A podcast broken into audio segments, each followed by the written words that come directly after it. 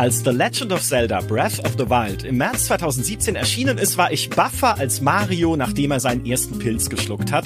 Nicht etwa, weil ich so ein großer Zelda-Fan wäre, das bin ich eigentlich gar nicht, aber eine vollgepackte Open World, die ich nicht nur daheim vom Sofa aus erkunden konnte, sondern dank der Nintendo Switch sogar unterwegs, das war eine Offenbarung. Ich weiß noch, wie ich den Endkampf des Spiels in der S-Bahn bestritten habe, auf dem Heimweg von einer Wohnungsbesichtigung, die in München ja auch sowas ähnliches ist wie ein Endkampf. Das war einfach klasse. Dazu noch das Experimentieren mit Waffen, mit Fähigkeiten, mit der Umgebung, dieses ganze Sandbox-Design. Was für ein Spiel. Was für ein Meilenstein. Und nach über sechs Jahren bekommt dieser Meilenstein nun eine Fortsetzung namens Tears of the Kingdom, die am 12. Mai erscheint und bei der wir uns natürlich fragen, kann Nintendo jetzt sogar noch einen draufsetzen oder ist die Hochzeit der Switch, die ja auch nicht mehr ganz taufrisch ist, nun doch allmählich vorbei. Darüber möchte ich sprechen mit zwei Personen, auf die ich offen gesagt nicht ganz unneidisch bin, denn sie durften Tears of the Kingdom bereits spielen und zwar über eine Stunde lang. Live zugeschaltet von den schwebenden Inseln der GamePro-Redaktion ist Linda. Herzlich willkommen. Ja, hi, schön hier zu sein. Genau von der schwebenden Insel direkt mit dem Fluggleiter von Link äh, hier in diesen äh, Call quasi gestartet. Sehr gut, das nenne ich Einsatz. Ebenfalls mit dabei aus dem Goronen-Vulkan der GameStar-Redaktion. Herzlich willkommen, Sören. Ja, schön hier zu sein. Ich hätte es mir nie träumen lassen, dass ich mal mit meiner Zelda-Expertise einen ganzen Podcast füllen kann. Aber jetzt frage ich mich gerade, wo hat Linda ihren äh, Paragleiter her? Das den will ich auch haben. Den äh, habe ich in, am Frankfurter Flughafen bekommen während des Bahnstreiks ja, als Ersatz quasi. Bevor wir drüber reden, äh, was genau ihr von Tears of the Kingdom gespielt habt und wie lange und was da so drin steckte, da kommen wir gleich zu. Aber erstmal würde ich mit euch gerne allgemein über das Thema Zelda-Fortsetzungen sprechen, denn das ist ein bisschen kniffliges Thema, oder? Wir haben in der Vergangenheit unterschiedliche Zelda-Teile auch gehabt, die ihre Vorgänger fortgesetzt haben. Logischerweise, sonst wären es ja keine Vorgänger, ne? also die nicht komplett neu waren, sondern einfach eine Story weitergeführt haben. Es gab Majora's Mask damals, was fantastisch war, aber einen ganz anderen Tonfall hatte als Ocarina of Time. Es gab äh, Spirit Tracks, das mit dem Zug, auf dem Nintendo DS die Fortsetzung von Phantom Hourglass, was ich geliebt habe, und Spirit Tracks habe ich abgebrochen nach zwei Stunden, weil ich, weil ich den Zug so schlimm fand. Also diese, für mich ist dieses, dieses äh, Fortsetzungskonzept bei Zelda eines, das, das noch nie so richtig aufgegangen ist oder sich noch nie so ganz richtig angefühlt hat. Für mich sind eigentlich alle Zelda-Teile immer so einzeln. Sören, wie war für dich die erste Reaktion, als Nintendo angekündigt hat, dass sie Breath of the Wild fortsetzen wollen? Ich habe mich gefreut, habe aber auch gleichzeitig mir eben auch überlegt, es war ja noch nicht sehr viel bekannt. Es gab ja damals so diesen, diesen einen Satz, der da eingeblendet wurde, die, der Nachfolger ist jetzt in Entwicklung. Und mhm ich habe mir ehrlich gesagt die ganze Zeit überlegt, was machen sie da jetzt? Ich habe damals nicht daran geglaubt, dass sie wirklich einfach sagen, okay, wir nehmen, wir setzen das Spiel wirklich nahtlos fort. Ja, also ich dachte mir wirklich, okay, die machen jetzt wieder sowas ganz Neues. Und als ich dann halt irgendwann gesehen habe, ah, da geht die Reise hin, ähm, musste ich halt echt auch lange warten, um mir jetzt wirklich ein gutes Bild machen zu können. Deswegen äh, bin ich umso froher, dass ich das jetzt eben vor einigen Tagen machen konnte, endlich. Mhm. Äh, Linda, wie ist es bei dir? Ihr habt ja äh, bei der GamePro im Jahr 2019 die 100 besten Konsolenspiele der letzten Dekade gewählt für PS4, Xbox One und Nintendo Switch. Und auf Platz eins war Breath of the Wild. Wow, okay, große Ehre. Aber was, wie ist denn da die Erwartung jetzt? Also glaubst du, auch nachdem du es jetzt gespielt hast, kannst du schon mal ein bisschen spoilern.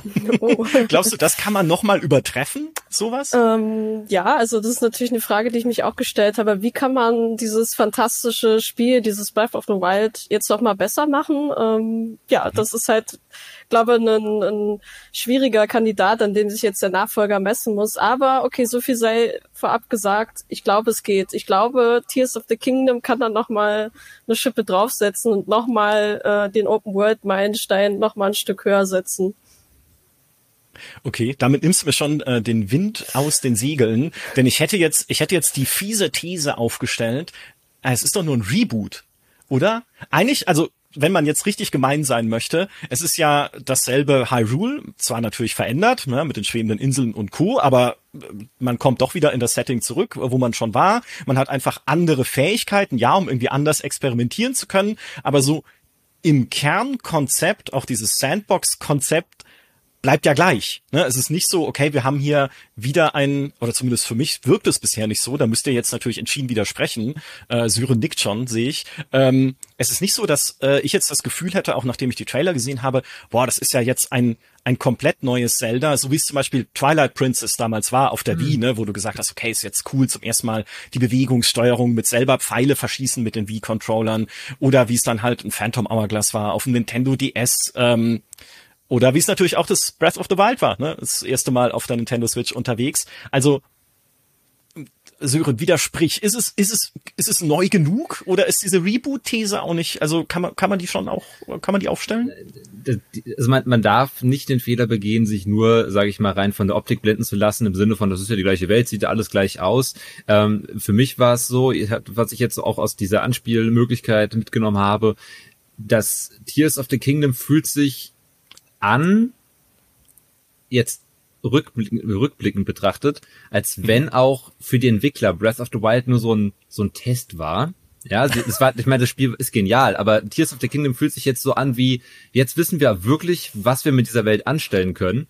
Und ähm, das ist das eine. Und zum anderen muss ich sagen, ich weiß nicht, wie es Linda da jetzt ging. Wir haben jetzt natürlich auch nicht so viel gesehen, aber ich finde, dass die bekannte Welt einen, eine andere Atmosphäre hat. Wir haben jetzt von der mhm. Story nicht viel gesehen, also also nichts, aber es fühlt sich, und das hat man ja auch schon aus diesem, aus dem letzten Trailer zum Beispiel äh, gut mitnehmen können.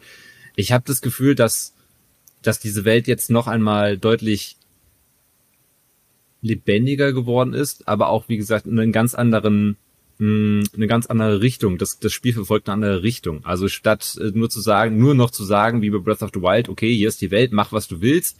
Es mhm. ist jetzt so, dass du in diese Welt reingesetzt wirst, du immer noch die Möglichkeit hast, zu machen, was du willst. Aber es auch wirklich jetzt eine klare Richtung gibt, was in diesem Spiel alles so auf dich wartet. Also eine, eine sag ich mal, dass die Entwickler sich ein deutlich ähm, linear, also ein strikteres Ziel gesetzt haben. Genau, stimme ich voll zu. Also wenn wir mal ehrlich sind, der Vorgänger fantastisches Spiel, aber die Welt war ein bisschen leer im Nachhinein. Mhm. Also es gab jetzt nicht so viel zu entdecken. Und jetzt habe ich so das Gefühl, äh, wie Sören schon sagt, endlich gibt es ähm, ein Ziel und die Welt ist gefüllt mit vielen spannenden Dingen, ähm, ja, mit sehr vielen mhm. spannenden Dingen, um das auch schon mal zu spoilern.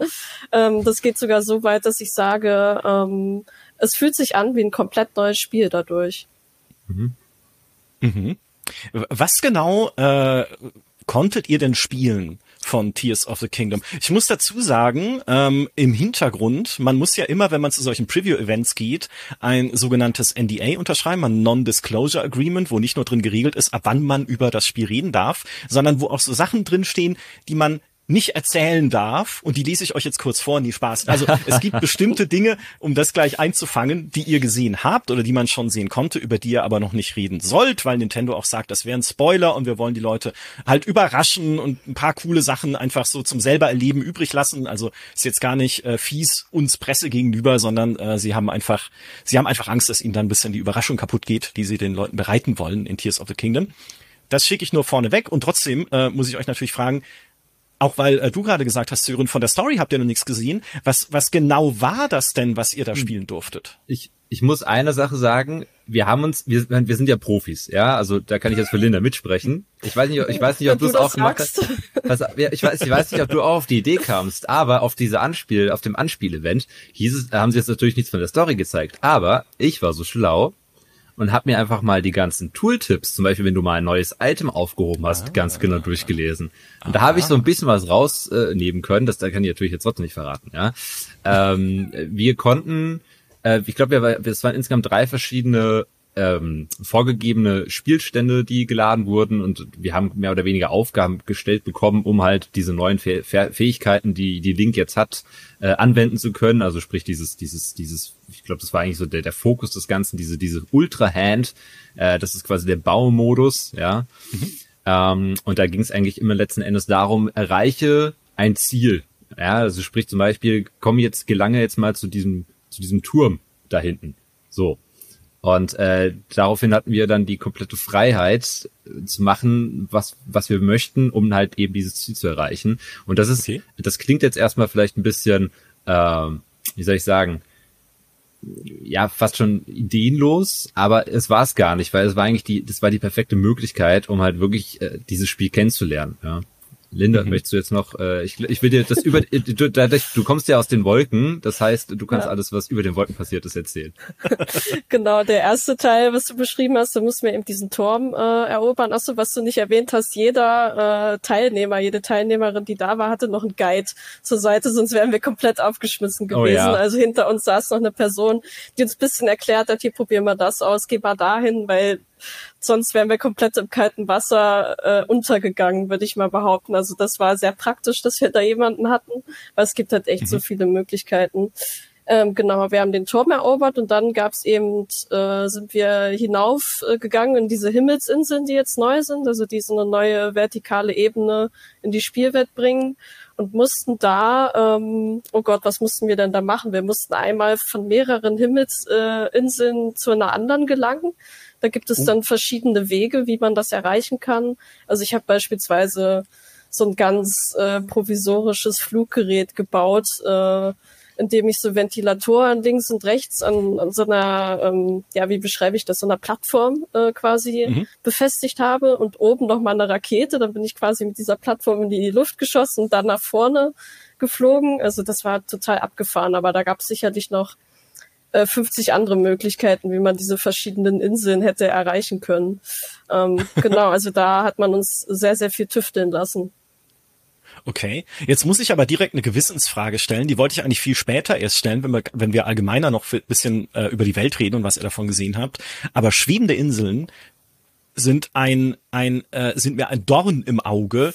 Wenn ich eine Minecraft-Welt generiere und nur schwebende Inseln sehe, denke ich mir schon so, ah ne, Oh ne, weil es einfach immer super schwierig ist, sich zwischen Inseln und insbesondere in der Luft zu bewegen. Also ist ja halt umständlich, ne? Ich muss, äh, klar, natürlich habe ich jetzt die Baufähigkeiten dann in Tears of the Kingdom, das ist ja gerade schon gesagt, ne, mit der Ultra Hand, die ja so Vehikel zu bauen und auch Flugzeuge sozusagen zu bauen.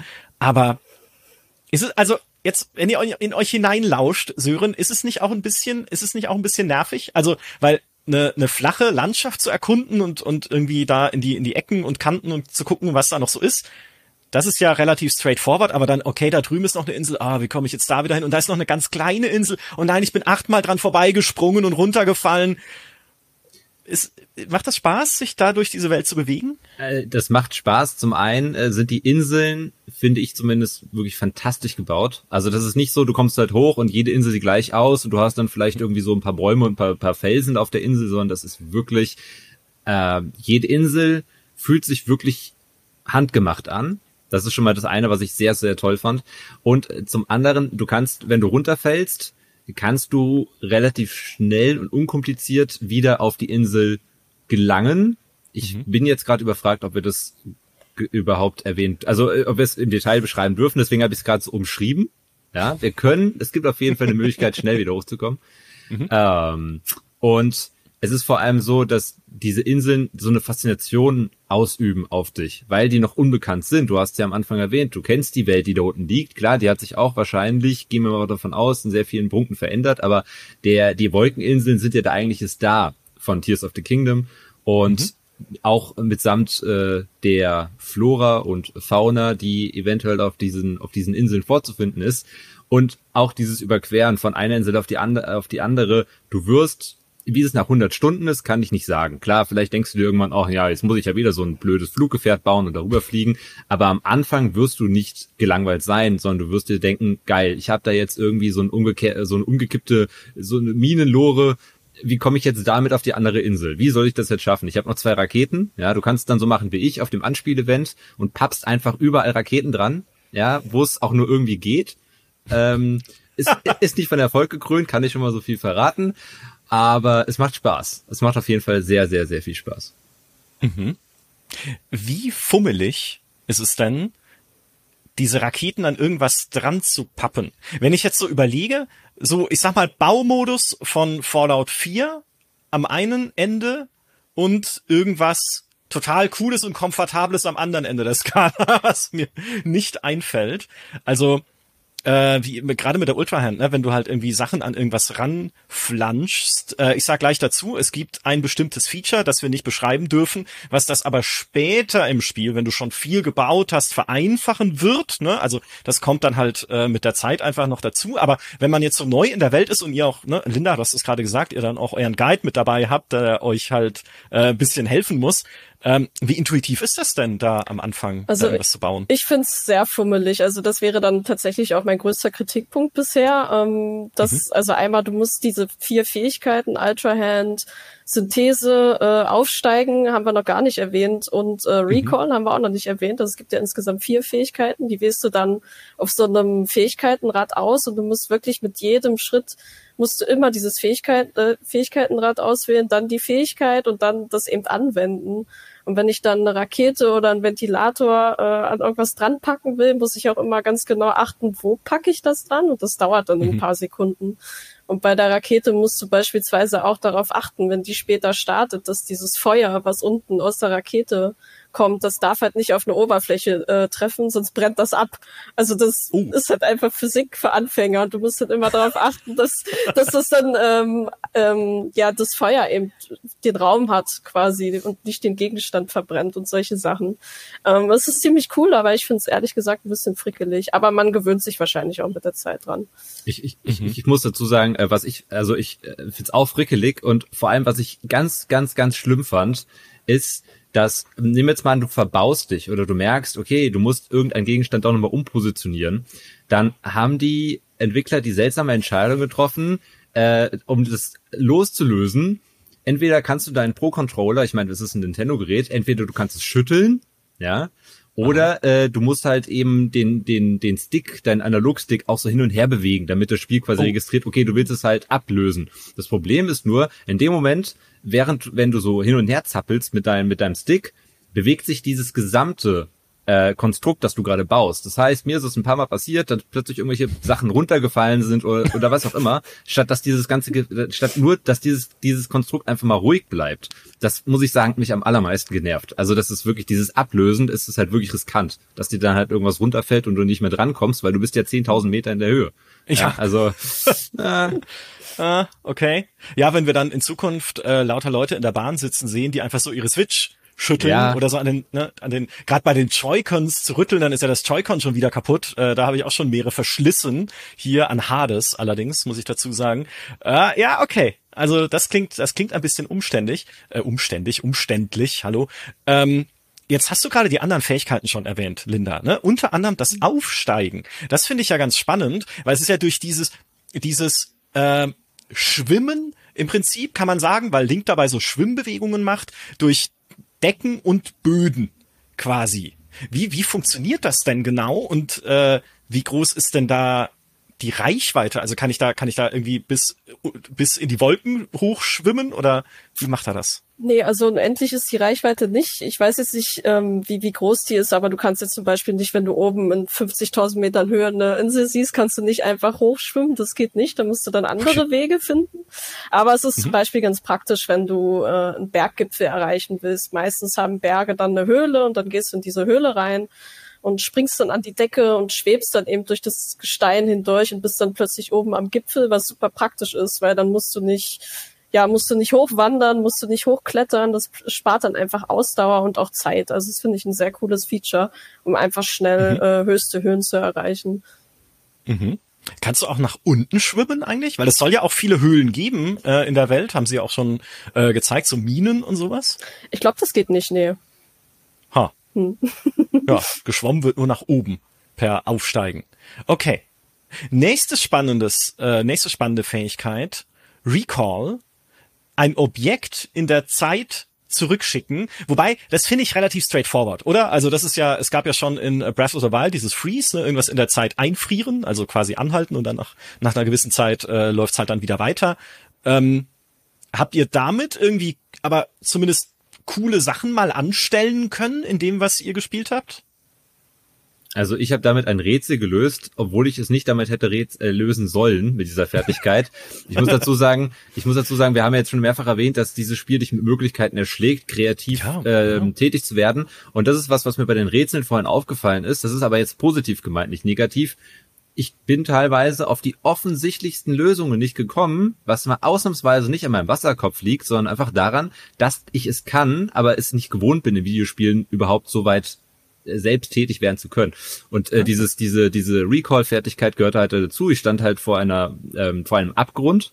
Ja, muss man sich das jetzt mal so vorstellen. Und äh, in der Mitte war, ich musste auf die andere Seite gelangen und in der Mitte war eine Brücke, die äh, quasi von mir weggehend, aber nur zur Hälfte diesen Abgrund überspannt hat. Das heißt quasi von, mhm. von der, von der anderen Seite, von der ich hin musste, an war die Brücke quasi nur bis zur Mitte äh, fertig.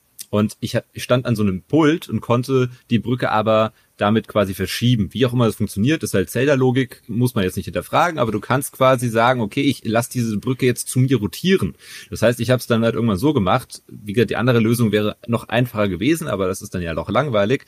Ich habe dann diese Brücke zu mir rotieren lassen, so dass ich sie dann betreten konnte und daraufhin habe ich mit der Recall-Fähigkeit wiederum eben diese, diese Bewegung, die die Brücke ausgeführt hat, wieder Aha. rückgängig gemacht. Das heißt, ich stand mhm. auf der Brücke, während sie wieder zurück in ihren äh, Ursprungs, in ihren, ihren Ausgangszustand sich bewegt hat. Und dann konnte ich, stand ich auf der anderen Seite. Das war halt schon ein cooler Aha-Moment.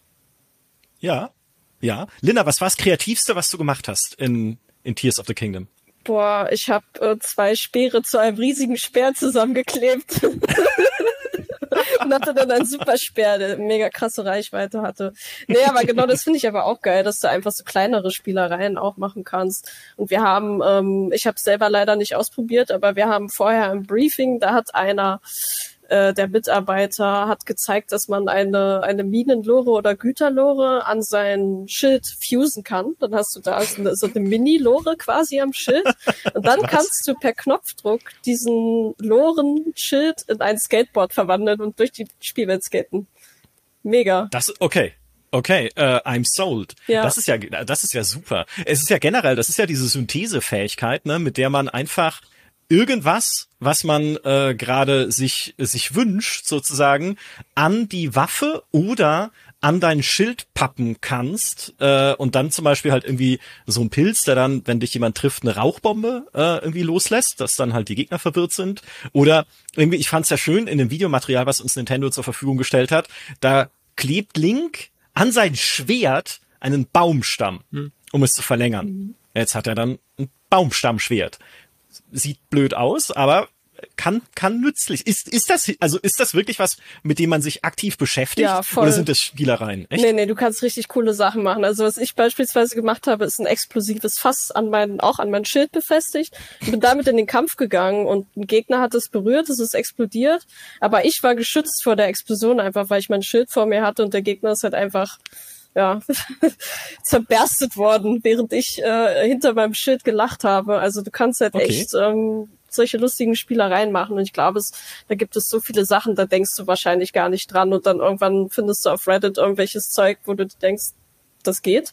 Also das ist ähm, echt, echt äh, prädestiniert dafür, super, super viele ähm, Videos und, und Ideen hervorzubringen. Mhm. Ich merke, muss sagen, ich merke halt gerade, dass du wieder sehr viel praktischer als ich gedacht hast, weil ich muss sagen, dazu sagen, diese Synthese ist wirklich für mich von allen neuen Fertigkeiten mein Highlight tatsächlich vom Spiel. Und äh, ich beschäftige, ich habe mich auch damals jetzt äh, bei dem Anspiel-Event nur damit beschäftigt, was kann ich alles an irgendwelche Sachen dran pappen. Ich habe zum Beispiel, ich weiß nicht, kamst du nicht, kamst du wirklich nicht auf die Idee wie ich, einfach mal ein Stück Fleisch an deinen Pfeil vorne zu packen und zu gucken, was passiert, wenn du damit auf den Gegner schießt? Ich will es nicht spoilern, aber es ist sehr gut. Es ist wirklich gut. Also gerade Pfeile, Pfeile in Kombination mit allen anderen Gegenständen das ist einfach ein riesiger Spielplatz. Ähm, ich muss aber dazu sagen, so sehr ich dieses Feature liebe, eine Sache hat mir wieder mich da ein bisschen gestört und das ist wieder in dem Punkto in puncto Steuerung. Und zwar, wenn du etwas, wenn du einen Gegenstand ähm, aus dem aus seinem Inventar mit einem Pfeil verbinden möchtest, kannst du das mhm. quasi auf Knopfdruck. Das heißt, du rufst dir sozusagen mit einem äh, Knopf die Übersicht auf über deine Items und kannst sofort sagen, hier und jetzt vorne an den Pfeil dran fusionieren, und ab dafür. Wenn es aber jetzt zum Beispiel du ein Schild oder ein Schwert mit irgendetwas anderem äh, ja, fusionieren möchtest, dann musst du erst diesen, diesen Gegenstand aus dem Inventar droppen lassen, also er quasi vor dir in der Spielwelt auf dem Boden landet und ihn dann extra nochmal anwählen. Ah. Also das ist halt so ein bisschen diese, das ist wenn du alle Zeit der Welt hast, ist das kein Problem. Wenn aber so ein riesiger Bockblin irgendwie auf dich zurennt und ich gerade irgendwie den Kopf kürzer machen möchte, ähm, also ich, mir geht zumindest so, ich bin dann immer so unter Stress und dann drücke ich falsch und da muss ich sagen, das ist halt so auf Dauer, weiß ich nicht, ob man da nicht ab das vielleicht ein bisschen hätte komfortabler gestalten können. Also ja, es ist sehr viel Menügefrickel und die Steuerung mhm. ist auch ein bisschen überladen und ich fand es sehr witzig. Bei der Anspiel-Session äh, konnte man den Fernsehton von den anderen hören und es war mal sehr witzig, äh, wie oft Leute versehentlich gepfiffen haben. Also dieser Pfeifton von Link ja. war einfach vorherrschend in diesem Raum während dieser 70 Minuten, die wir gezockt haben. Das war echt geil. Ich, ich habe mich ständig gefragt, was machen die alle mit ihrem Pferd? Ja, also ja, es gab kein Pferd. Ja, eben. Oh, es gibt kein Pferd? Doch. Nein, es gibt schon noch doch, ein Pferd, doch, doch. oder? Ja, ja. Also, also Link ohne Epona ist ja, das wäre ja ein Verbrechen. Doch, das gibt es. Wir hatten es leider nicht, aber genau, diese Five-Funktion ist eigentlich dazu da, sein Pferd zu rufen. Okay. Ja. Es ist ja, äh, weil du gerade die äh, die modifizierbaren Pfeile erwähnt hast, ne, dann ist ja, also wenn ich das richtig gesehen habe, pausiert ja das Spiel sozusagen dann, während du in diesem Menü bist und da so das das Add-on für den Pfeil auswählen kannst und dann kann man irgendwie so ein so ein äh, ja, was ist das, magischen Augapfel, so ein Monsterauge, keine Ahnung, dran kleben, dann hast du eine zielsuchenden Pfeil, ne, kannst du quasi um Ecken schießen oder du machst irgendwie so Eismarmelade drauf, dann hast du halt irgendwie einen Pfeil, der Leute einfriert oder äh, einen Pfeil, der Monster in so Rage versetzt, dass sie auf ihre äh, eigenen äh, Kumpels losgehen oder du machst halt wieder den Pilz dran, der sie einnebelt oder oder oder. Ja, muss ich sagen, okay, ist cool, äh, aber wie ich mich kenne, benutze ich das einmal, weil ich mir denke, hey, ist, äh, ja, probiere ich nochmal aus und dann benutze ich es nie wieder aus zwei Gründen. Erstens hebe ich natürlich immer alle Sachen, die ich finde, auf bis zum Endkampf, weil wer weiß, wann man es nochmal braucht. Ne? Also ich will ja nicht was verschwenden. Aber zweitens, und das ging mir auch in Breath of the Wild bei vielen Sachen so, die ich eigentlich hätte machen können, zweitens kristallisiert sich dann aber doch irgendwann für mich eine Standardbild heraus, die ich halt spiele einfach. Ne? Dann bin ich halt doch die meiste Zeit einfach mit der mit der Keule unterwegs, mit der nächstbesten ähm, und lerne halt damit gut umzugehen und benutze halt diese Experimentaltiefe gar nicht mehr, was die Waffen angeht. Aber wenn ich euch richtig verstehe, so ging's euch jetzt zumindest noch nicht nach der Stunde. Also das hat immer noch Bock gemacht, einfach Sachen auszuprobieren und schnell hin und her zu switchen und also von den Bedienungsgeschichten äh, jetzt mal abgesehen. Ja, also bei mir, mich, bei mir auf jeden Fall. Ich muss dazu sagen, ich kann verstehen, was du meinst, diesen Gedankengang, okay, irgendwann mache ich es vielleicht nicht mehr. Du wirst aber auch in dem Spiel ab und zu, mh, hm, ja, was nicht gezwungen, aber es gibt zum einen auch gameplay-technisch Gründe, warum du gewisse Pfeile herstellen solltest. Äh, da müssen wir jetzt ein bisschen wieder umschiffen, glaube ich gerade. ähm, und ah, okay. und eine Sache, aber ich habe noch ein konkretes Beispiel, weil das wurde uns auch gezeigt. Ähm, was, mhm. das fand ich sehr charmant, weil du hast ja kein, äh, du hast ja nicht mehr dieses Shika-Tablet von Breath of the Wild. Das heißt, du hast ja auch keine Bomben mehr. Also zumindest jetzt nicht einfach so auf Knopfdruck, wie es halt noch in Breath of the Wild war. Und äh, du hast aber dann zum Beispiel stehst du vor so einer vor so einer Felswand, wo du siehst, dahinter ist irgendwas. Ja. Und mhm. äh, was du dann zum Beispiel machen kannst, ist so sagen, okay, du guckst in Inventar rein okay, du hast, oder du guckst einfach in der Gegend rum, noch besser, ja, dann siehst du halt, okay, da hinten liegt ein Stock, schnappst du dir den, dann siehst du halt, da hinten liegt ein, äh, ein, ein, ein Felsen, dann äh, lässt du die beiden miteinander fusionieren, hast auf einmal so einen richtig schönen Steinhammer und kannst damit dann tatsächlich diese, äh, diese Steinmauer einfach niederreißen und ah. dir den Schatz dahinter krallen. Das ist, es ist eine kleine Idee, aber das muss ich sagen, lädt, glaube ich, auch dazu ein, nach vielen Stunden noch zu überlegen, okay, wie könnte ich mir jetzt sogar das Leben leichter machen? Jetzt nicht nur im Kampf, sondern auch bei der Erkundung mit diesem Feature. Ja. Ist es, äh, wirkt es nicht fast schon übermächtig, weil ich habe auch eine Szene gesehen in dem Videomaterial, wo diese Bocklins so eine riesige Stachel-Metallkugel äh, auf Link äh, losrollen lassen sozusagen, so Indiana Jones mäßig und auch die kannst du dann nicht nur per Recall einfach wieder zurückrollen lassen, das ist super, aber du kannst auch die einfach an so einen Stock dran machen und dann hast du so ein so ein Mini-Morgenstern, also sie schrumpft dann ein bisschen, sie ist nicht mehr so riesig, ja, aber dann, dann hast du die halt an deiner Waffe dran und kannst dann damit äh, alles, alles wegprügeln. War, war es trotzdem, also äh, Linda, hattest du das Gefühl, es wäre, also es schwierig in dem Sinne, was ihr gespielt habt? Also musste man schon dann diese Fähigkeiten auch beherrschen oder war das alles noch eher so ein spielerisches Ausprobieren, aber ohne jetzt große Gefahr in der Welt? Ah, teils, teils würde ich sagen. Also den Abschnitt, ähm, der kommt, nachdem die die Bokoblins diesen, äh, ja diesen quasi Metall-Dingens äh, auf dich äh, haben zurollen lassen. Das war schon ziemlich schwer, weil da noch so ein, so ein riesiges Anführerviech war und da musstest du, glaube ich, sehr schnell sein. Und ähm, wir haben es ja eben schon erwähnt, wenn du dich dann in irgendwelchen Menüs verfängst und nicht genau dich vorbereitet hast und nicht irgendwie eine coole Waffe hergestellt hast, dann hast du da schon Probleme. Aber ähm, Vorbereitung ist alles. Also wenn du halt siehst, okay, da hinten ist so ein riesiger Mob, dann mache ich mir jetzt eben mal einen Flammenwerfer oder äh, baue mir äh, mein, mein Doppel-Superspeer, den ich eben erwähnt habe, und gehst dann damit rein, äh, dann geht es wahrscheinlich. Aber wenn du dann einfach so reinrennst ins Blaue und überhaupt nicht weißt, was du machst, dann kannst du das schon auf die Fresse bekommen. Also es ist eigentlich schon ganz cool gelöst. Also sehr viel planen und vorbereiten und dann geht's aber. Mhm.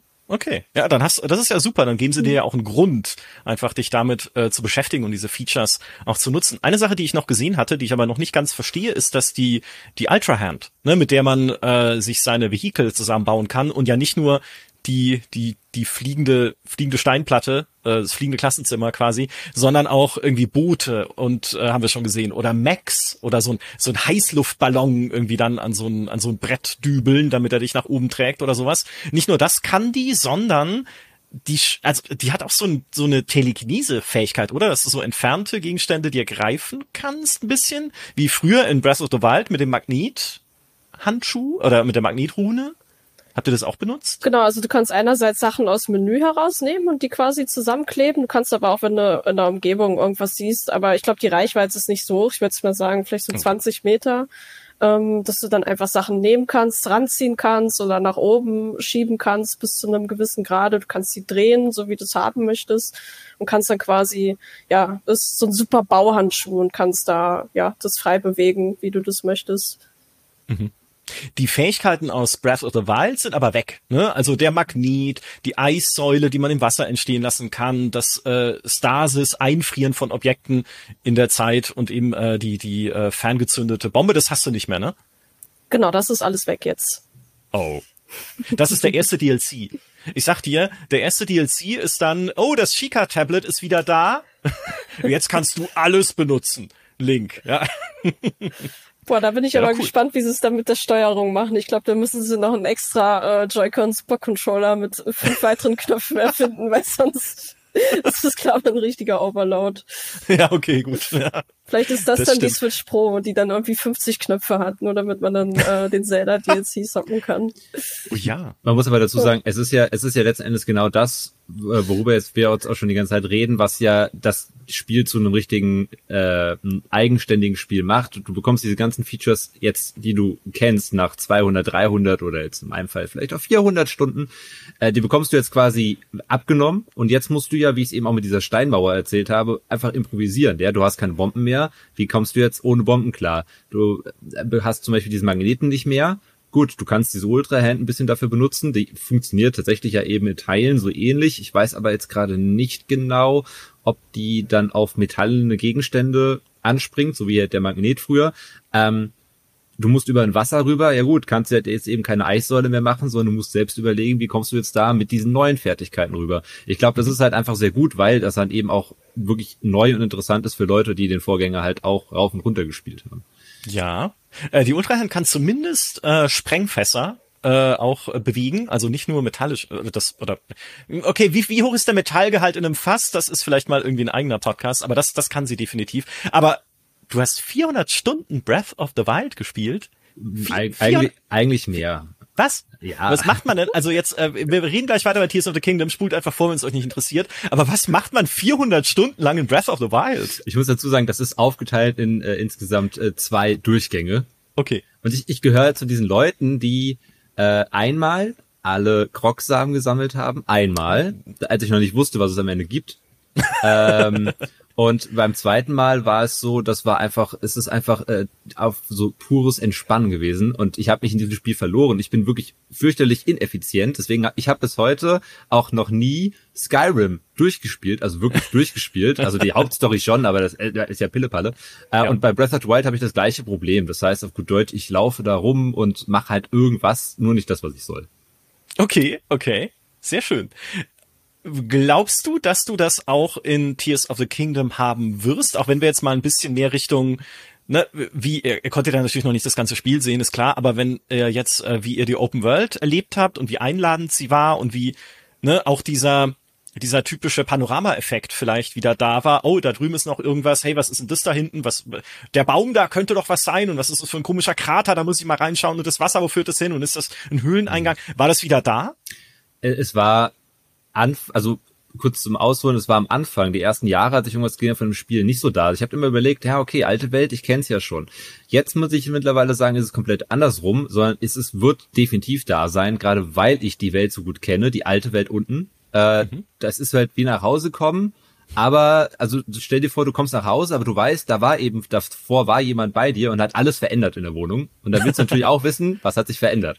Das ist zum einen äh, die, die Geschichte und zum anderen, ähm, der, der Tears of the Kingdom soll ja auch deutlich mehr Handlung beinhalten. Ja. Mhm. Das ist ja mein eigener großer Kritikpunkt als Zelda-Oberfan, weil äh, da war ich von Breath of the Wild oder bin ich bis heute echt enttäuscht, äh, weil, weil die, die Handlung passt ja auf den Bierdeckel. Also das ist ja wirklich, äh, ja, also sehr äh, schmächtig das Ganze.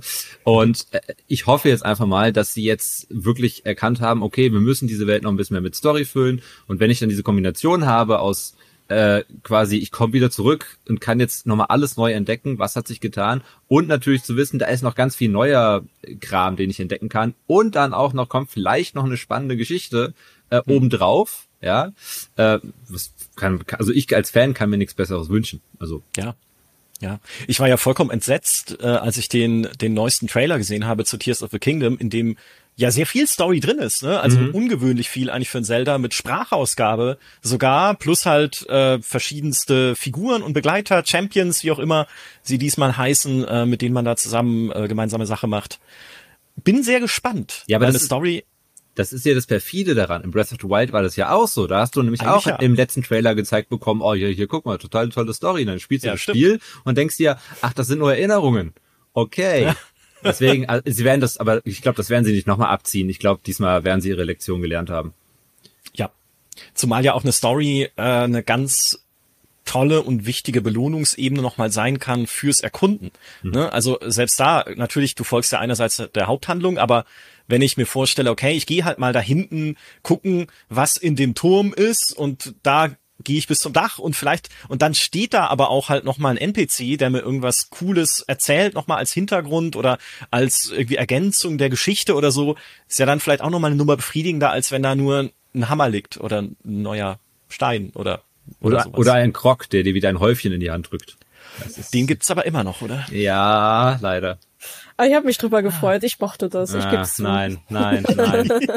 nicht wenn nicht wenn du nicht wenn du 900 von diesen Häufchen in die Hand gedrückt bekommst hast. Dann das habe ich mehr. ja nicht gemacht. Das ist deine eigene Schuld. Ja. gab es denn äh, gab es denn coole Belohnungen, die ihr gefunden habt in dieser Open World? Jetzt mal vom vom Krog, der da äh, stand, äh, abgesehen. Linda, hast du irgendwas irgendwas Cooles gefunden? Mm ich muss schon lange nachdenken. Die Antwort ist wahrscheinlich nein. Äh, nee, also so viel haben wir dann doch nicht gespielt. Also es war erstmal okay. nur viel rumprobieren, aber ähm, genau, also wie die Open World quasi richtig aufgebaut ist, wie man darin fortschreitet, das ist noch komplett äh, unbekannt für mich. Also da bin ich noch sehr gespannt drauf. Ähm, und mhm. ja, letztendlich, wie das Belohnungsgefühl ist. Also wir haben erstmal nur gerätselt und wurden dann, konnten uns dann auf die Schulter klopfen, wie cool wir waren, äh, wie toll wir das gelöst haben, äh, mit Hilfe des Guides natürlich. das, das war unsere Belohnung. Ja. Na klar, Selbstwirksamkeit, ne? Das ja. ist ja immer die, äh, das war ja auch natürlich schon das Tolle an Breath of the Wild, das, das Gefühl, ein Problem selbst gelöst zu haben, selbst wenn dich dann in eurem Fall der Guide so ein bisschen sanft hinleitet oder so, ist natürlich viel befriedigender, als wenn man sich einfach nur ähm, auf die vorgefertigte, auf den vorgefertigten Pfad begibt, der zu einer Lösung führt. Also deswegen ist ja auch dieser Sandbox-Effekt oder dieser Sandbox-Gedanke jetzt auch immer noch da in einem Breath of the Wild, dass du einfach dieses, ja, dieses coole Gefühl hast, hey, so wie, so wie äh, Syren bei der Brücke, ne? Das habe ich selber hingekriegt. Das war dein Trick sozusagen. Wäre auch einfacher und anders gegangen, aber macht ja nichts. Ja. Ne? Ist wie, wie Matheaufgaben lösen und sagen, nee, habe ich aber anders gerechnet. So. Ja, oh je, jetzt hast du einen Fehler gemacht und hast Zelda mit Mathe verglichen. Jetzt hast ja. du es mir äh, ein bisschen vermiest. Nein. nee, aber es äh, stimmt schon. Mhm. Aber äh, habt ihr denn, ähm, wenn wir noch kurz bei den Fähigkeiten vielleicht verweilen, wisst ihr denn schon, ob es in Tears of the Kingdom wieder über diese, äh, jetzt sagen wir mal vier, ich nenne sie jetzt mal Standardfähigkeiten hinaus, ne, das Aufsteigen, die Ultrahand, die Synthese und das eine, was ich immer vergesse, natürlich. Ähm, na, Recall. Recall. Die Zeit. Ich sag doch, das ist das Langweiligste. Also Zeitspielereien sind immer, ja, das ist, nein, ist nicht. Okay, ähm, genau, also mal abgesehen von diesen vier Fähigkeiten, äh, wisst ihr schon oder habt ihr schon gehört, ob es wie in Breath of the Wild auch wieder ne, da, so ein Äquivalent geben wird zu diesen Champion Fähigkeiten, die man da bekommen hat. Also da gab's doch, glaube ich, von den Sora diese Wiederbelebung, dass man einmal alle, oh Gott, 24 Minuten oder so äh, wiederbelebt wurde, wenn man irgendwie gestorben ist. Es gab diesen Blitzangriff von den Gerudo und sowas. Ähm, glaubt ihr, das wird auch wieder drin sein? Gerade weil man ja auch diese Charaktere gesehen hat im Trailer? Also ich habe die Augen nach allem offen gehalten, was ich irgendwie äh, noch irgendwie rauskriegen konnte gesehen habe ich davon nichts. Ich bin mhm. einmal auf einen Bildschirm gegangen im, im Inventar, wo mein Nintendo Sitznachbar sofort meinte, nein, nein, nein, nein, nein, mach das mal weg. Weiß ich nicht, ob da jetzt was zu sehen war, ja. aber ich habe nichts davon gesehen. okay, ja. Ja, der Guide ist manchmal auch äh, ein, ein Wachhund, ja. tatsächlich. Ja, okay. Wäre aber cool. Also das, äh, das würde ich dann vielleicht, weil das sind ja auch, das war ja auch nochmal Bausteine, mit denen Leute in Breath of the Wild irgendwie ganz äh, verrückte Sachen angestellt haben. Es gab ja auch diesen Goronenschild, wo dann irgendwie das findige Reddit rausgefunden hat, dass man mit dem auch irgendwie Schaden machen kann, wenn man ihn im richtigen Rhythmus irgendwie einsetzt oder sowas. Ähm, absolut verrückt. Und jetzt Gretchenfrage. Achtung, Linda. Gehen Waffen wieder kaputt? Und wie, wie wütend bist du darüber auf einer Skala von eins absolut wütend bis zehn vollkommen wütend.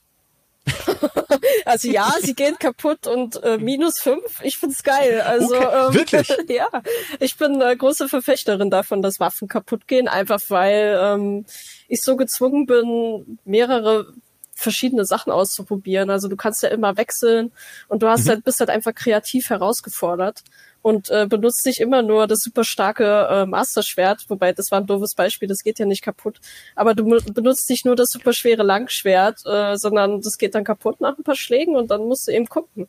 Dann nimmst du den Knüppel und packst einen Stein dran, dann hast du eben da deine Alternativwaffe. Und ich mag einfach dieses Wechseln, dieses ja. Provisieren, äh, dieses Ausprobieren, das ähm, finde ich eigentlich sehr cool und ich finde, das passt auch perfekt zum Konzept des Spiels. Also wenn es anders wäre, würde, glaube die Formel an sich die Tears of the Kingdom hat, die Breath of the Wild hatte, würde nicht so richtig aufgehen. Mhm. Man, muss ja. halt, man muss halt dazu sagen, äh, also ich finde, das Waffen kaputt gehen ist tausendmal erträglicher als das, wie in Breath of the Wild das Master Schwert irgendwie alle halbe Stunde der Akku leer geht und dann irgendwie im Inventar versauert. Das hat mich viel mehr gestört. Also äh, das war so schrecklich. Ja, ja, ich muss sagen, objektiv hast du vollkommen recht. Äh, und äh, dieses ich glaube, dadurch, dass sie ja auch diese Synthesefähigkeit ja benutzen, um dir noch mehr Werkzeuge an die Hand zu geben, dir selbst Waffen herzustellen, ist es auch nochmal, glaube ich, ausgereifter. Das äh, passt auch zu dem, was Sören vorhin gesagt hat, ne? dass es sozusagen sich ein bisschen für euch angefühlt hat wie Breath of the Wild 2.0. Ne? Also, dass sie dieses Konzept halt weiter verfeinert haben, was sie damals schon äh, eingeführt haben mit dem Vorgänger. Ähm, je mehr Möglichkeiten man natürlich hat, dann an eine neue Waffe zu kommen, wenn die alte kaputt geht, desto besser ist es. Ich hasse es trotzdem. Ich hasse es. Und zwar insbesondere wegen dem Master-Schwert. Weil, mh, das ist das, ich habe sonst was für Prüfungen bestanden in Breath of the Wild und jedem anderen Zelda auch, ja, um das Master-Schwert zu bekommen. Es ist der große Moment, ich recke es in die Höhe und dann hau ich zehnmal irgendwo drauf und es muss halt Pause machen. Ne? Es geht dann erstmal ins Bettchen, ins Master-Schwert-Bettchen und dann mhm. äh, muss es eine Runde. Also ich verstehe es vollkommen. Ich, ich bin komplett bei dir, Linda. Es ist eigentlich für das Konzept, gerade für dieses Sandbox-Konzept essentiell, dass man auf diese Experimente hingeleitet wird. Aber wenn ich Nintendo wäre, oh, hätte ich nicht Aber gemacht. wichtige Zusatzinfo auch noch äh, durch das Fusionieren, also durch durch, durch, durch das äh, Synthetisieren von den Waffen, wenn du zwei ineinander äh, packst zum Beispiel, erhöht sich auch die äh, Haltbarkeit. Nicht nur der Schaden, sondern auch die Haltbarkeit. Aha. Du wirst jetzt okay. natürlich keinen, äh, jetzt keine Ahnung, keinen unzerstörbaren Steinhammer äh, zimmern können. Das jetzt nicht, aber. Ja. Die doppelte Lanze ist dann auch eine haltbarere Lanze. Quasi. Genau. Oder Speer. Mhm. Ist es denn, also die, äh, diese Synthese hat aber schon auch Grenzen, oder? Also ich kann nicht 40 Steine an den Stock machen und dann habe ich einen Riesenhammer, sondern es ist schon innerhalb, also ich, ich sag mal. Ich glaube, du kannst so zwei äh, mhm. Gegenstände mhm. immer aneinander kleben, ja. ne? Ja. Genau. Okay. Ja, äh, das wäre ja sonst auch relativ albern, glaube ich. Hattet ihr in der äh, Version, die ihr jetzt gespielt habt, denn auch neben den normalen Kämpfen gegen diese Bocklins und was da so alles rumkreucht und fleucht, hattet ihr denn auch äh, Bosskämpfe erlebt? Und waren die cool? Nicht in dem Sinne. Also wir hatten diesen riesen Bokoblin-Anführer, der war aber ein, kein klassischer Bossgegner, der, war einfach nur riesig und hatte viel Energie, aber in, in einem neueren Trailer, Werbetrailer, der jetzt rausgekommen ist, siehst du ja beispielsweise so einen riesigen Drachen. Mhm, ähm, ja, genau. Gleok oder Gliok, keine Ahnung, wie man das ausspricht, aber das wäre ja dann so ein klassischer Bossgegner, aber den haben wir leider nicht getroffen. Ist vielleicht aber auch ganz gut so, weil der sieht so aus, als ob man da wirklich die Steuerung beherrschen müsste. Und wenn man da ständig aus Versehen pfeift, dann schaut man da, glaube ich, sehr schnell in die Röhre bei dem. Ja, ich wollte ich wollte gerade sagen, ich fand es interessant, dass du gegen diesen einen, äh, diesen einen Bocklin überhaupt gekämpft hast, weil ich bin ja oben ich bin ja drüber hinweggeflogen über dieses Lager und mein größter Bosskampf in diesem Spiel bislang waren diese verdammten Raketen weil die richtig rum anzubringen, ich habe die immer falsch rum angebracht und habe mich dann gewundert, dass ich in die völlig andere Richtung ge geflogen bin. Das war mein Bossgegner. Da brauche ich nicht noch einen, da brauche ich nicht noch einen dreiköpfigen Drachen, der mich dann irgendwie im Hintergrund noch jagt. Nee, danke. Mm, das klingt nach Kerbal Space Program, so ein bisschen für mich, ne? Rakete falsch rum angebracht, ups. und schon war's das. Aber okay, ja, sind die Tücken der Steuerung, ich höre es schon raus wenn ihr jetzt, ne, das ist ja nicht mehr so lange hin, bis das Ding äh, rauskommt, am 12. Mai 2023. Wie gesagt, Steuerung haben wir jetzt schon gehört. Da gibt's noch die eine oder andere Ecke und Kante. Linda, hast du noch andere Sorgen tatsächlich, was Tears of the Kingdom angeht? Also was könnt, auch Dinge, die noch schieflaufen könnten, von denen ihr bis jetzt noch nichts gesehen habt?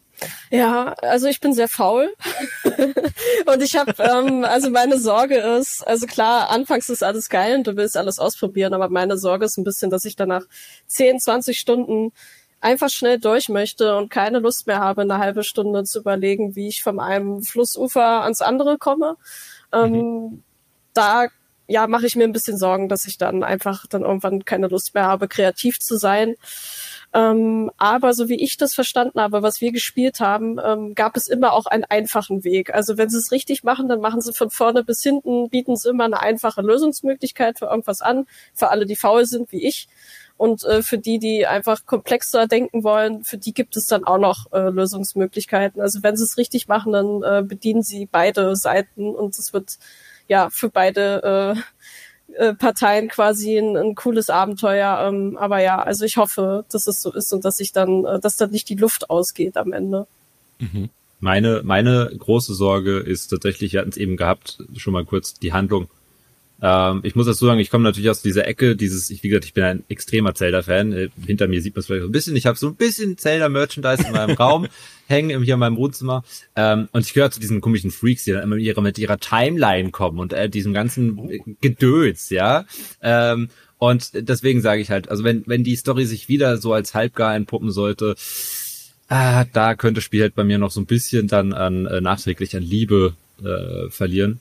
Aber das ist so, deswegen ist so mein einziges Sorgenkind. Vom Gameplay her muss ich sagen, mache ich mir als 400 Stunden Workaholic äh, keine Gedanken mehr. Okay. Was ist mit der Open World? Also ihr habt ja, wenn ich euch richtig verstehe, ihr habt ja noch nichts. Okay, das ist jetzt, das klingt jetzt fieser, als ich's meine. Ihr habt noch nichts richtig Cooles gesehen in der Version, die ihr gespielt habt. Und das stimmt ja gar nicht, weil ihr habt die schwebenden Inseln erkundet, ihr habt die, äh, die Brücke recalled und so. Also ist nicht so, dass ihr nichts erlebt habt. Aber wenn ich jetzt denke, es gab ja auch besondere Schauplätze natürlich in dem Breath of the Wild, wie den, der, der dunkle Wald zum Beispiel, ne, wo man erstmal die Prüfungen bestehen muss in kompletter Finsternis und äh, sich dann erst dort äh, zurechtfinden kann und, und, und. Aber äh, solche Sachen habt ihr jetzt noch gar nicht erlebt. Ne? Oder auch die Mine, die man äh, gesehen hat im Trailer, wo du halt unter der Erde auch mal länger unterwegs bist. Der Drache natürlich, klar, äh, dass sie euch den nicht direkt äh, vor die Füße setzen, ist logisch bei so einem kurzen Anspielevent. Aber dennoch, ne, auch das wäre ja eine, eine spektakuläre Szene erstmal. Ähm, glaubt ihr, sie schaffen es, dieses Spiel auch mit denkwürdigen, coolen Sachen vollzustopfen oder das doch wie, also ist natürlich jetzt ein bisschen spekulativ, ne, aber das doch wie Linda sagt, sich so ein gewisser Erschöpfungseffekt irgendwann einstellt und man dann nur noch denkt, okay, komm, ach, in die Höhle da hinten muss ich nicht auch noch, ne, weil dann mache ich da auch wieder nur das mehr oder weniger gleiche, wenn ich faul bin. Kommt, glaube ich, so ein bisschen darauf an, was für ein Spielertyp du bist. Also es ist ja das gleiche Problem, was du bei Breath of the Wild schon hattest. Ja. Ähm, also sprich, also was man jetzt schon sagen kann, da lehne ich mir jetzt schon mal aus dem Fenster, Tears of the Kingdom wird auch, also für Leute, die mit Breath of the Wild nichts anfangen konnten, wird auch Tears of the Kingdom nicht sein. Ähm, wenn du jemand bist, der sagt, okay, ich verliere dann irgendwann die Motivation, ja, also wenn du irgendwann sagst, da hinten ist eine Höhle, ist mir egal, dann wird es dir auch diesmal wieder so gehen. Ich glaube, dass es schon sehr viele auch für Kenner der Welt, wie gesagt, sehr viele Punkte geben wird, wo man sagt, hey cool, das ist ja cool, das ist jetzt plötzlich da und das wird mir jetzt geboten. Mhm. Aber es ist, es ist ja auch so, du hast ja nicht diesen Druck bei, also zumindest ging es mir jetzt auch schon bei Breath of the Wild so und jetzt bei dem Spiel wird es eh nicht sein, du hast nicht diesen Druck, ich muss das jetzt in einer Woche oder in einem Monat konstant weiter immer wieder spielen, jeden Tag und das dann durchspielen. So, du kannst ja auch zur Not sagen, ja, okay, da ist eine Höhle, äh, das juckt mich jetzt gerade nicht mehr so. Weißt du was? Ich mache jetzt mal eine Pause, vielleicht von ein paar Monaten. Tatsächlich kannst du das Spiel bestimmt wieder super gut einfach wieder aufnehmen, mhm. dadurch, dass diese Open World ja so frei ist. Ähm, aber ich bin noch ein bisschen skeptisch, ob sie jetzt wirklich jeden Quadratzentimeter der, der, vor allem der unteren Welt, also der, der, der Oberfläche, nicht über den Wolken, die ist ja neu, äh, also ob sie da wirklich jeden Quadratzentimeter mit irgendwas Coolem befüllen können, äh, wage ich zu bezweifeln. Ja, mehr Krocksamen. Ja, jetzt gibt's 1800. Und am Ende gibt's dann einen Behälter für dein, für deine Häufchen, damit du sie ja. da irgendwo hinstellen kannst. Ganz fantastisch. Wisst ihr denn, also, ne, ich, da es ja auch da äh, in, in Tears of the Kingdom wieder ein relativ reduziertes Interface geben wird, zumindest soweit wir es bisher gesehen haben, ohne Questmarker und sowas, war ja auch schon die Stärke von Breath of the Wild, wird es ja eine Welt sein, durch die man hoffentlich auch wieder durch Neugier getragen wird, wie Linda auch sehr schön mal geschrieben hat in der Kolumne auf gamepro.de, also einfach eine, eine Welt, die sich vor dir ausrollt und durch die du einfach ähm, auch sehr geschickt gelenkt wirst, muss man sagen, in A Breath of the Wild. Da hat Nintendo mal äh, ein bisschen sich in die Karten schauen lassen, wie sie die Welt sozusagen aus Dreiecken zusammensetzen. Und ich meine jetzt nicht Polygone, sondern dass äh, gewisse Objekte, je nachdem, wie du in diese Landschaft schaust, automatisch einen eine Art Pfeil bilden, der deinen Blick lenkt auf ein bestimmtes Objekt, also zum Beispiel so einen, so einen Turm. Ne, dass du sagst, hey, oh, dann, dass du ganz unwillkürlich so dann da hinguckst und sagst, ah, das ist ja ein Turm, hm, könnte ich doch mal hingehen. Und in Wirklichkeit haben sie dir halt irgendwie fünf Bäume so hingestellt, dass sie genau da drauf zeigen oder so, ganz vereinfacht gesagt. Also das haben sie super geschickt gemacht, einfach in Breath of the Wild. Ich würde davon ausgehen, dass sie die Fähigkeit nicht verloren haben und das in Tears of the Kingdom wieder machen. Aber Linda, wisst ihr schon, ob es in dieser Open World auch wieder äh, naja, sagen wir mal, Standardelemente geben wird, so wie die Türme, ne, wo man im ersten Teil draufgeklettert ist, so wie die Challenge-Tempel, äh, die äh, eigentlich nicht Standard waren, weil jeder davon irgendwie cool war, ein eigenes kleines Rätsel. Aber habt ihr da schon was gesehen oder haben sie euch da schon was erzählt? Ja, da spuckt uns leider das NDA ein bisschen wieder in die Karten. Also ja. wir können auf jeden Fall sagen, dass es Türme geben wird, aber wir dürfen nicht verraten, was für eine Funktion die haben. So, das können wir hm. schon mal sagen. Und mehr dürfen wir, glaube ich, auch nicht sagen. Nein, also es sind da sehr, sehr, sehr viele Fragezeichen. okay, man wird es ja, man, man wird es selbst erleben. Dann genau. ja, jetzt kommt gleich, jetzt kommt gleich bei uns der Guide rein und sagt hier so. Ja. Ah, ah. Se, se, seht ihr diese roten Punkte auf der Stirn? Äh, ja. Gut, letzte Frage, letztes Thema: Technik. Hm. Die Switch ist jetzt sechs Jahre alt, ist ja damals auch im März 2017 erschienen, wie halt auch die Switch-Version von Breath of the Wild. Und sie war damals, natürlich weil es auch eine mobile Plattform ist im Wesentlichen, schon nicht technisch das Allerfeinste. Ja, kann man sagen. Also es ist auch heute natürlich weit weg von dem, was eine PS5 darstellerisch so auf den Fernseher bringt, was man auf einer Switch erleben kann. Wie war denn euer Eindruck, gerade was jetzt die Technik angeht von Tears of the Kingdom? Ist das schon, also merkt man dem Spiel an, dass die Switch ihren Zenit überschritten hat in technischer Hinsicht? Oder ist es war das äh, gar nicht schlimm. Gerade für dich, Sören, du äh, bist ja auch, du warst ja auch in unserem Hardware-Team, bevor du jetzt wieder ins Spieleteam gewechselt, gewechselt bist. Äh, was sagt dein, dein Hardware-Herz? Also das Spiel, das ist so ein bisschen wie früher bei mir im Zeugnis, wenn stand äh, drinne stand, er hat sich bemüht, Äh, ich sage jetzt mal so, das Spiel trägt sich über, die, über seinen Grafikstil. Das ist so das Äquivalent dazu. Äh, das Spiel wird von seinem Stil getragen. Ich finde es nicht unbedingt, ich finde es nicht hässlich. Es sieht immer noch hübsch aus. Gerade die, ähm, also um es schon mal klar zu sagen, Verbesserungen gegenüber Breath of the Wild gibt's keine also minimal, vielleicht, also ich habe, es gab ein paar Objekte, wo du siehst, okay, da haben sie ein bisschen mehr Polygone reingesteckt, aber wirklich nicht, wirklich nur so sehr wenig. Und die Beleuchtung ist in, in meinen Augen etwas hübscher geworden, mhm. gerade über den Wolken, haben, merkst du schon, okay, da haben sie noch ein bisschen was feinjustiert. Der Rest sieht halt aus, so aus wie der Vorgänger. Ich finde wie gesagt, ich finde den Stil schön. Gleichzeitig finde ich es aber auch ein bisschen schade, weil die, weil man muss bedenken, Breath of the Wild war ja eigentlich ein Wii U-Spiel. Ja, das war ja kein rein für die Switch entwickeltes Spiel. Und da hätte ich jetzt mir schon gedacht, okay, da wäre ein großes, also, dass sie den Stil an sich beibehalten, ist geschenkt, das müssen sie, das ist ja logisch, warum auch nicht, ja, wie gesagt, sieht auch gut aus, aber dass sie halt nicht noch ein paar mehr Verbesserungen irgendwie da integrieren konnten, hat mich überrascht, vor allem, ähm, ich weiß nicht, wie es dir da ging, Linda, ähm, ich muss sagen, ich hatte wieder ich meine, jeder vielleicht, der Breath of the Wild äh, gespielt hat, man erinnere sich bitte an die Stelle, wo du das Master-Schwert aus dem Steinsockel ziehen kannst. Ich hatte auch jetzt wieder ab und zu ein paar äh, so kleine Stotterer drin ab und zu. Mhm. Nicht oft, nicht oft, wirklich. Ich glaube, es waren zwei oder drei Mal, auch wirklich nur für so eine kleine Sekunde. Äh, wir haben aber auch jetzt ein Video gesehen, äh, Micha, du hast eben ja schon mal erwähnt, äh, das Gameplay-Video. Da sieht man auch während der Kämpfe schon wieder, je nachdem, was auf dem Bildschirm abgeht, fängt ein bisschen an zu stottern. Mhm. Ähm, das wird jetzt, ich glaube nicht, es wird kein Technikdebakel werden, um Gottes Willen. Wie gesagt, das wird im schlechtesten Fall so laufen, wahrscheinlich wie Breath of the Wild, ja. Aber für sechs Jahre Entwicklungszeit hätte ich mir schon erhofft, dass da ein bisschen, äh, das ein bisschen polierter zumindest ist dann, was so, so kleine, wie gesagt, Ruckler angeht. Mhm. Äh, diese Mini-Ruckler, ich habe ich hab gedacht, äh, es liegt an meinem Rechner. Danke, dass du es auch sagst. Ich habe an meiner äh, an meiner geistigen Gesundheit gezweifelt oder auch, ne, weil ich dachte, okay, ruckelt das jetzt wirklich? Ähm, also das äh, fand ich auch interessant. Muss dazu sagen, ist natürlich noch nicht fertig ne, zu dem Zeitpunkt. Also da kann ja auch noch mal optimiert werden, bis dann Release ist. Ähm, was ich auffällig finde, äh, also ich würde nicht mal sagen, dass es negativ ist, aber dieser Stil von äh, den Switch-Zeldas beinhaltet ja auch sehr reduzierte Landschaften.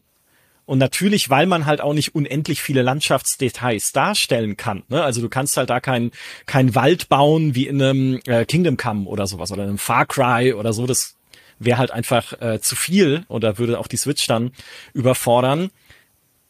Das hat Vorteile, weil du damit auch halt äh, mehr und klarer kommunizieren kannst. Ne? Also du siehst halt dann, okay, die Bäume, die halt da sind, kann ich ja tatsächlich benutzen. Oder hängen halt dann auch Äpfel dran, die kann ich dann essen oder aus denen kann ich irgendwie Stöcke rauspopeln oder um Himmels Willen sonst was damit bauen jetzt auch noch mit diesem Ultra-Hand-Modus. Also das macht halt das Spiel lesbarer und verständlicher einfach, diese reduzierte Darstellung. Aber wenn ich jetzt einfach nur so sehe, und das war so ein bisschen meine erste Reaktion, als ich so die, die Trailer gesehen hatte, die ersten, mir auch so, ja, aber so sehen Welten heute auch nicht mehr aus irgendwie, ne? Also das ist schon, man muss glaube ich schon so äh, ein bisschen ähm, mit dem, soll ich sagen, mit dem Liebhaberauge dran gehen und nicht sagen, hey, ich erwarte hier ein Spiel auf technisch aller, aller modernstem Stand, sozusagen. Ja, ich glaube, du musst die Welt wirklich als Spielplatz begreifen und ich glaube, wenn ja. das wirklich so vollgestopft wäre, dann wärst du sehr schnell reizüberflutet und weißt gar nicht mehr, welchen Baumstamm du nehmen willst, das wenn du stimmt. eine Auswahl aus tausenden Baumstämmen hast. Also wie du schon sagst, also ich finde es schon für das Gameplay-Konzept, diesen reduzierten, minimalistischen ja, Gestaltungsansatz finde ich schon recht passend. Aber klar, wenn du einfach nur durchrennst und dir das als Kulisse anguckst, dann sieht's halt scheiße aus. Aber wenn du anfängst damit zu spielen, dann ist es okay. Ja, ja. Vor, vor, allem stellt euch mal vor, ihr müsstet in einem Wald, der aussieht und so dicht ist wie in Kingdom Come Deliverance, einen Krog suchen. Dann viel Spaß. Also da habe ich lieber meine fünf Bäume. Also wir ja. haben jetzt rausgehört, dass du die Crocs sehr gerne magst. Das nehme ich ja, jetzt total. mit. Ja, ja. Ja, wir müssen mal ein, ein reines Croc-Interview mit Nintendo mhm. führen. Einfach nur eine Stunde lang über die Crocs reden. Da steckt bestimmt ganz viel noch Lore dahinter und sowas. Ja, ich sehe, ihr seid interessiert. Ja, ich, ich, ich stelle mir gerade. Ich, gegen die Crocs. Ich, ich, ich, ich, war, ich war, ich war gerade im Kopf am überlegen, ob man vielleicht diesen Typen einladen könnte, der diese, äh, ich weiß gar nicht, ob das mit Motion Capturing gemacht wurde, aber der diese Rasseln schwingt, dieser, dieser große ah, ja. Croc. Mhm. Den hätte ich gerne in diesem Interview dabei. Einfach nur für die Stimmung. wir werden dran arbeiten, das möglich zu machen. Dann ist äh, quasi äh, Gamestar Talk oder Gamestar Podcast endgültig am Ziel, wenn wir den Rasseltypen aus Breath of the Wild da haben, dass ja. er äh, ja, dass er mit uns über die Crocs spricht. Das ist das ist toll. Das finde ich einen sehr guten Plan. Das war's von unserem Talk über äh, The Legend of Zelda Tears of the Kingdom, das doch tatsächlich ja, wie ein Breath of the Wild 2.0 klingt, ne? Also als hätten sie einfach oder als, als, als sie haben ja nicht, sie haben es ja tatsächlich, ne, sie, also ist ja nicht hypothetisch, sondern sie haben das Konzept genommen, was sie mit Breath of the Wild eingeführt haben, eine Open World, durch die du mit Neugier geleitet wirst und in der du auch von Neugier getrieben ganz viele Sachen ausprobieren kannst. Zumindest jetzt versucht, auf eine neue Stufe zu heben. Wie lange es dann trägt, am Ende werden wir sehen, insbesondere wenn man faul ist. Das fand ich ganz ein sehr, ein sehr schönes Stichwort. Aber ah, ich habe jetzt schon Bock das zu spielen. Und ich kann ganz frisch berichten von unserem lieben Kollegen Dimi, der gerade Star Wars Jedi Survivor getestet hat, das Zelda-Prinzip macht auch mehr Schule momentan, weil auch in Jedi Survivor äh, gibt es einen Planeten am Anfang, Kobo heißt der, der äh, so eine Art Open-World-Spielwiese ist. Die anderen Planeten sind ein bisschen linearer, aber auch da kannst du dich halt mehr austoben. Du hast Herausforderungsdungeons wie die Schreine in Breath of the Wild. Du hast so kleine Machtprüfungen, die dir kleine Belohnungen geben. Du kannst, egal welchen Weg du nimmst, auch da überall kleine Sachen finden. Mal eine Truhe mit einer Belohnung, mal Währung für neue Frisuren, mal einen NPC, der dir eine kleine Geschichte äh, noch zum Besten gibt oder kleine Story-Schnipsel halt irgendwie, die das Ganze noch mehr unterfüttern. Plus BD-1, dein kleiner Droide, kann Glibber verschießen äh, oder so, so Glibber verstreuen, den du an Machtfeuern entzünden kannst, damit dann irgendwie, ja, du halt so, so Feuer irgendwie irgendwo hinleiten kannst, dann auch indem du diesen, das ist wie Benzin, quasi so eine Benzinspur liegen kannst mit BD-1. Und das ist ja immerhin schon ein bisschen, ein bisschen mehr Richtung Sandbox. Und ich finde das toll. Ich fände toll, wenn noch mehr Spiele in diese Richtung gehen würden, weil bei aller Faulheit, die auch mir sehr inne liegt, ich spiele halt einfach gern. Und ne, wenn es mal eines gibt, mit dem man äh, super spielen kann, dann mit einer Sandbox. Das war's von Tears of the Kingdom. Ich sage vielen Dank Sören und vielen Dank Linda. Schön, dass ihr da wart und vielen Dank bitte, bitte. für eure Eindrücke. Sehr viel ja, Spaß sehr gemacht. und natürlich auch vielen Dank an alle, die uns auch diesmal wieder zugehört oder auf GameStar Talk auf YouTube zugeschaut haben, wo es das Ganze hier jetzt auch als Podcast gibt. Schaut gerne mal vorbei. Wenn euch gefällt, was ihr da seht, lasst ein Abo da und wir hören uns dann wieder oder sehen uns wieder beim nächsten Mal. Tschüss.